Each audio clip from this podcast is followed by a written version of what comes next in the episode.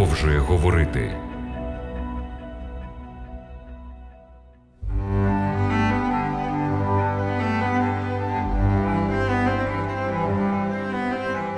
Сьогодні ми знову маємо нагоду поговорити про важливі речі у програмі Біблія продовжує говорити.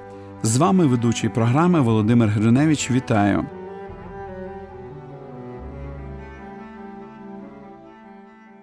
Багатьох щиро віруючих людей у всі часи цікавило запитання, які закони були скасовані смертю Ісуса Христа на Голговському хресті.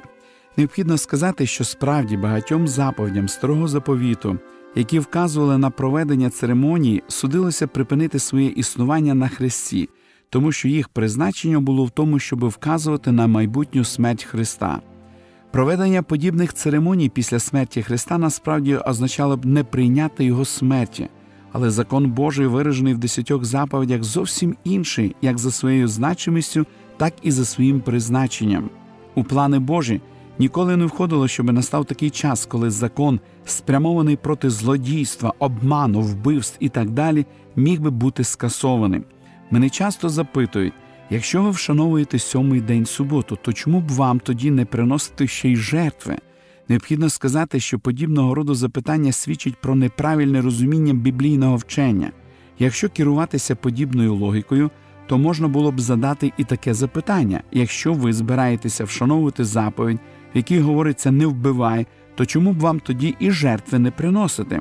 Сьогодні в нашій програмі ми звернемо увагу на те, що існує істотна відмінність між церемоніальним законом і десятьма заповідями, внаслідок чого один був скасований на Голговському хресті, а інший ні. Якщо неупереджено читати Слово Боже, тоді можна зрозуміти, що старий завіт включав в себе два закони: закон жертвоприношень, термін дії якого був завершений на хресті, і десять заповідей, закон, який не був скасований. Тоді буде нескладно зрозуміти, чому субота для християн залишається, а ось час приносити жертви вже пройшов. Те, що моральний закон не був скасований з усією очевидністю, свідчить наступні тексти легше небо і земля променеться, аніж одна риса закону загине. Ці слова сказав Ісус, і записані вони в Євангелії від Луки в 16 розділі. Тож, чи не нищав ми закона вірою? Зовсім ні, але зміцнюємо закона. Це запитання задає апостол Павло і дає відповідь посланні до римлян, третьому розділі. Бо хто всього закона виконує, а зрішить в одному, той винен усьому стає, говорить апостол Яків в другому розділі в 10 вірші. Істина про співіснування двох законів стає більше зрозуміла, коли ми читаємо 19 розділ книги Вихід з 16 вірша. І сталося третього дня, коли ранок настав, і знялися громи та блискавки, густа хмара над горою та сильний голос сурми, і затремтів увесь народ, що був у таборі, і вивів Мойсей народ із табору назустріч Богові, і вони стали під горою. А гора Сінай, уся вона димувала через те, що Господь зійшов на неї вогні, і піднявся дим її, немов дим вапнярки, і сильно затремтіла вся гора. Потім народ в тиші і благовінні стояв і слухав, і ясно чув голос Божий, що промовляв до них десять заповідей. Вони записані в 20 розділі книги Вихід. Після того, як Господь проголосив десять заповідей, він написав їх на двох кам'яних скрижалях, стверджуючи цим незмінність його принципів. І дав він Мойсеєві, коли закінчив говорити з ним на Сінайській горі дві таблиці свідоцтва, таблиці кам'яні, написані Божим перстом. Книга Вихід, 31 розділ, 18 вірш. Це той закон, в якому Господь проголосив: пам'ятай день суботній, щоби святити його. Те, що смерть Ісуса не применшила жодної заповіді з декологу, а також те, що кожен, хто порушує одну із заповідей, стає винним перед Господом, з усією очевидністю підтверджується наступними словами апостола Якова: бо хто всього закона виконує, а згрішить в одному, той винним у всьому стає. З наступного, цебто 11-го вірша, випливає, що мова йде про закон десяти заповідей. В другому розділі апостол Яків, в 11 вірші, пише: Візьміть свою Біблію і переконайте в цьому. Бо той, хто сказав, не чини перелюбства, також наказав не вбивай. Хоч і ти перелюбства не чиниш, а вб'єш, то ти переступник законом.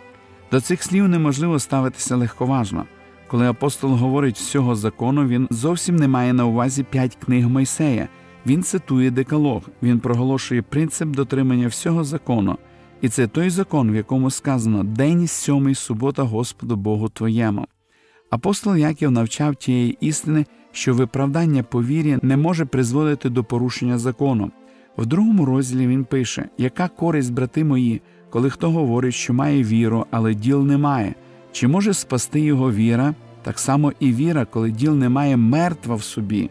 Але скаже хто небудь маєш ти віру, а я маю діла. Покажи мені віру свою без діл твоїх, а я покажу тобі віру свою від діл моїх. Чи віруєш ти, що Бог один добре робиш? Та й демони вірують і тремтять. Чи хочеш ти знати, о марна людину, що віра без діл мертва?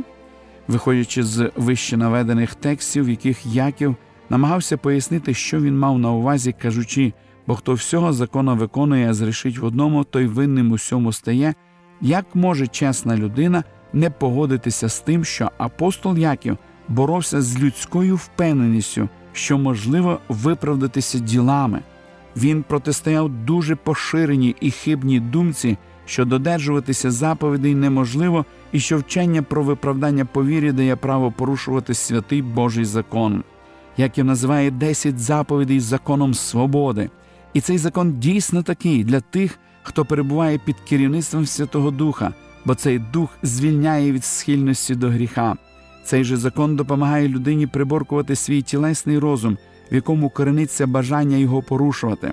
Закон, в якому сказано день сьомий субота для Господа, є законом свободи для того, хто любить суботу і ті принципи, на яких вона ґрунтується. Але не таким є цей закон для тих, хто не вважає гріхом осквернення суботи. Такі люди намагаються закон знищити.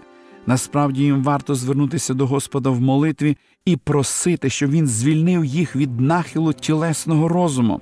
Апостол Павло, в посланні до римлян у восьмому розділі писав: думка бо тілесна ворожнеча на Бога, бо не кориться законові Божому та й не може.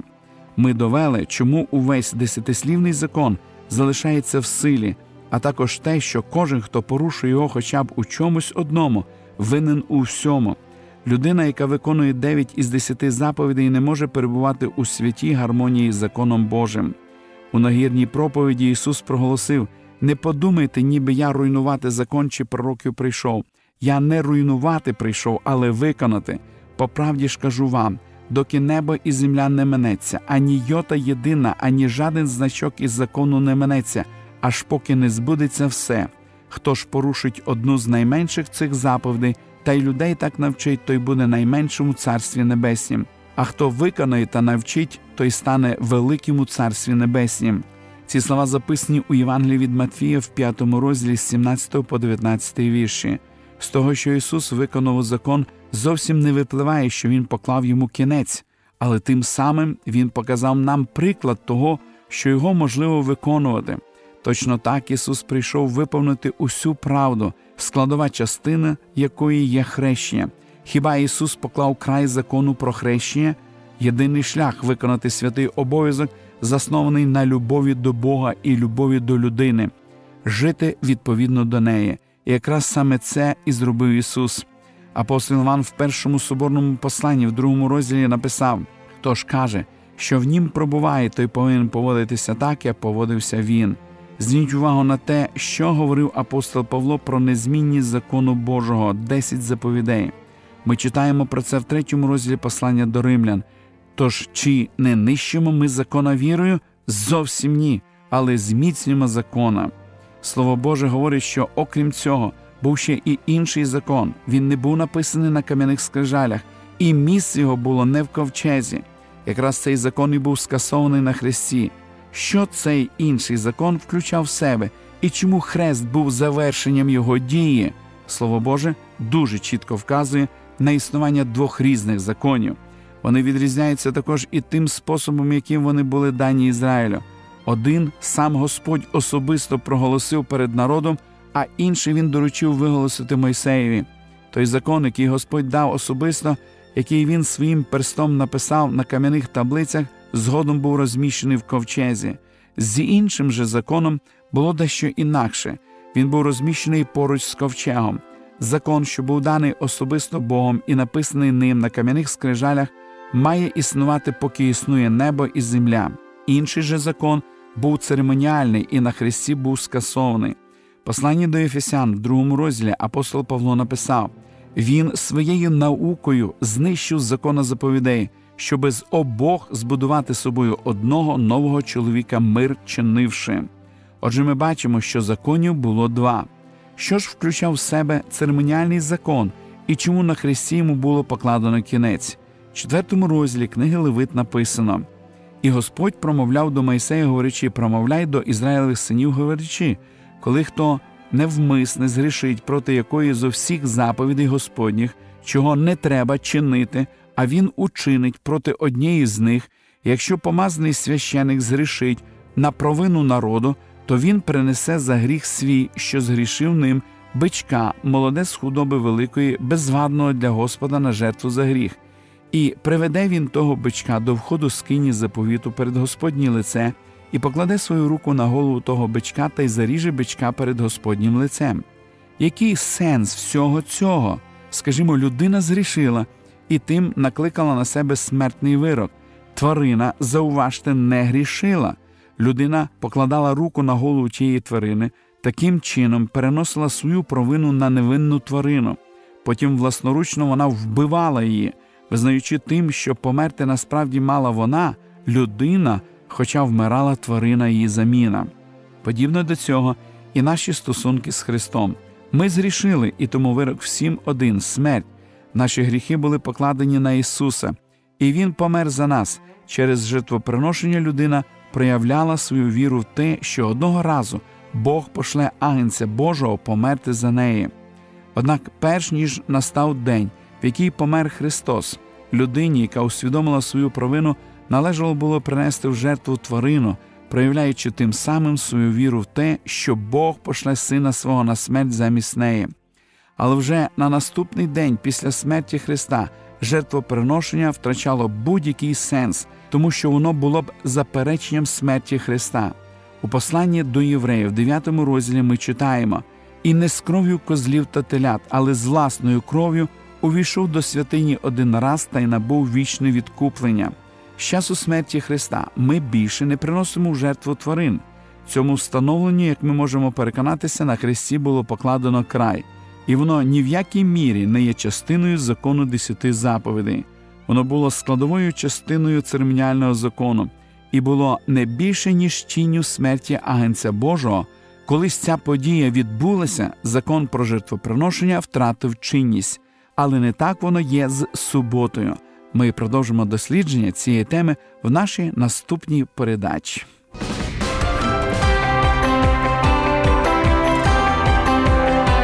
Лише світло, лише добро, лише надія. Радіо голос надії.